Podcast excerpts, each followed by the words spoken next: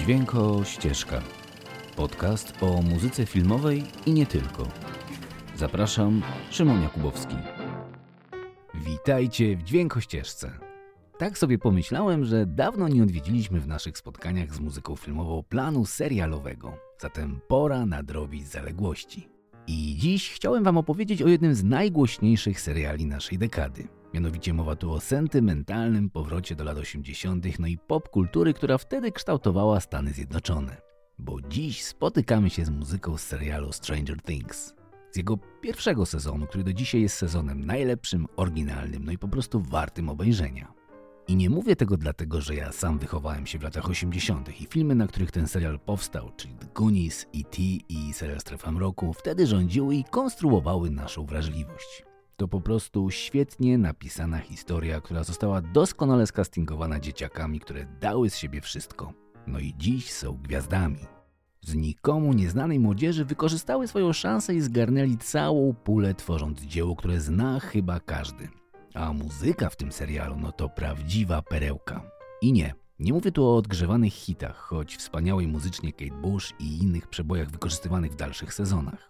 Mowa dziś będzie o oryginalnej ścieżce do serialu, który napisał wyjątkowy duet kompozytorski, reprezentujący na co dzień połowę zespołu Survive, grającego muzykę głęboko elektroniczną, synpopową i skonstruowaną wyłącznie na syntezatorach analogowych. Ale o tym już za chwilę. Tymczasem posłuchajmy muzyki. Ta naprawdę dla fanów lat 80. jest tym, co tygrysy lubią najbardziej. Kyle Dixon i Michael Stein, czyli dźwiękościeżka Czas Start.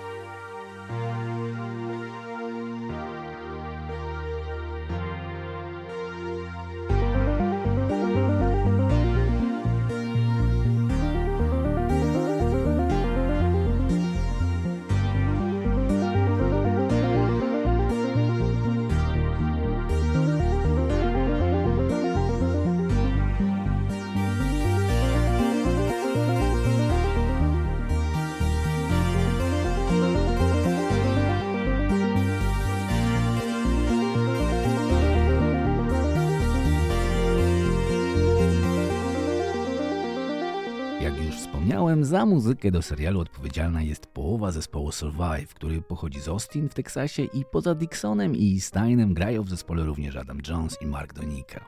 Panowie założyli zespół w 2009 roku i od początku projekt miał być dosyć niszowym i eksperymentalnym bandem eksplorującym dalekie rubieże muzyki elektronicznej. Bo tematy zespołu od zawsze kręciły się dookoła muzyki mrocznej, synth-popowej i wzorowanej na horrorach klasy B dominujących w nocnych seansach niszowych kin.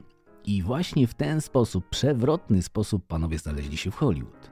Ich pierwsze spotkanie z kinem odbyło się w trakcie wykorzystania ich muzyki do filmu Guest z 2014 roku w reżyserii Adama Wingarda. I tu dwa słowa o filmie The Guest, bo to naprawdę dziwny film, do którego już od jakiegoś czasu próbowałem się zabrać. No ale muzyka z tego filmu to składanka, no, która pojawia się u nas zdecydowanie rzadziej niż częściej. No ale wracając do kwartetu Survive, właśnie ich muzyka nadała filmowi mroczny vibe z kina lat 80 bo i sam film The Guest wzorowany jest na najmroczniejszych horrorach z tego okresu. I właśnie tam usłyszeli tą mroczną elektronikę zespołu bracia Duffer, showrunnerzy i autorzy serialu Stranger Things. Sami pisali wszystko wzorując się na kinie Spielberga, Camerona i Johna Carpentera. A każdy, kto zna Carpentera i jego horrory typu Halloween czy Oni żyją, wie, że muzyka w tych filmach ma olbrzymie znaczenie. Mało tego, w końcu Carpenter nie tylko je pisze, reżyseruje, ale sam do nich kombinuje muzykę. No ale o Carpenterze i jego muzyce na pewno tu jeszcze u nas będzie. Zatem wracając znowu do naszego tematu odcinka. Bracia Duffer wiedzieli doskonale czego chcą. Chcieli klimatu łowcy androidów Ridleya Scotta, ale podanego w klimacie bardziej popowym. Chcieli literatury Stephena Kinga, ale muzycznie podanego na spokojnie. Chcieli kina przygodowego rodem z filmów z Indianem Jonesem, ale w odsłonie dla młodzieży. No i Dixon i Stein stanęli na wysokości zadania. Widziałem film dokumentalny o ich pracy nad muzyką do Stranger Things. Zbudowali całe ściany modułów analogowych połączonych tysiącami kabelków i ustawień, które od premiery serialu nie zostały zmienione o milimetr. Końcu cała ich praca to praca na syntezatorach analogowych. Tu nie ma zapisu ustawień, jest pokrętło, jest przepięcie na rodzaj fali, jaką moduł ma wyprodukować, no i potem jest już tylko kręcenie gałami.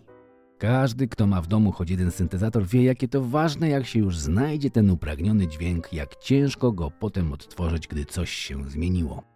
I tak od 7 lat, czyli od premiery serialu, ściana z 45 syntezatorami analogowymi stoi w ich studiu nieruszona i jest żywym dowodem na to, że nie każdy odnajduje się w świecie miniaturyzacji. Zatem jeśli lubicie wspomnienia, Lubicie wracać do kina wielkiej przygody, do muzyki, która popycha bohaterów na granicę ich możliwości, do świata, gdzie atmosfera i niedopowiedzenia to tematy przewodnie. Koniecznie odpalcie soundtrack z pierwszego sezonu braci Duffer Stranger Things. A i koniecznie zróbcie to nocą. Tylko tak powinno się słuchać takiej muzyki. Jechać maksymalnie szybko samochodem niemiecką autostradą i słuchać najgłośniej jak się da tych elektronicznych i minimalistycznych tematów. Obiecuję Wam, emocje gwarantowane.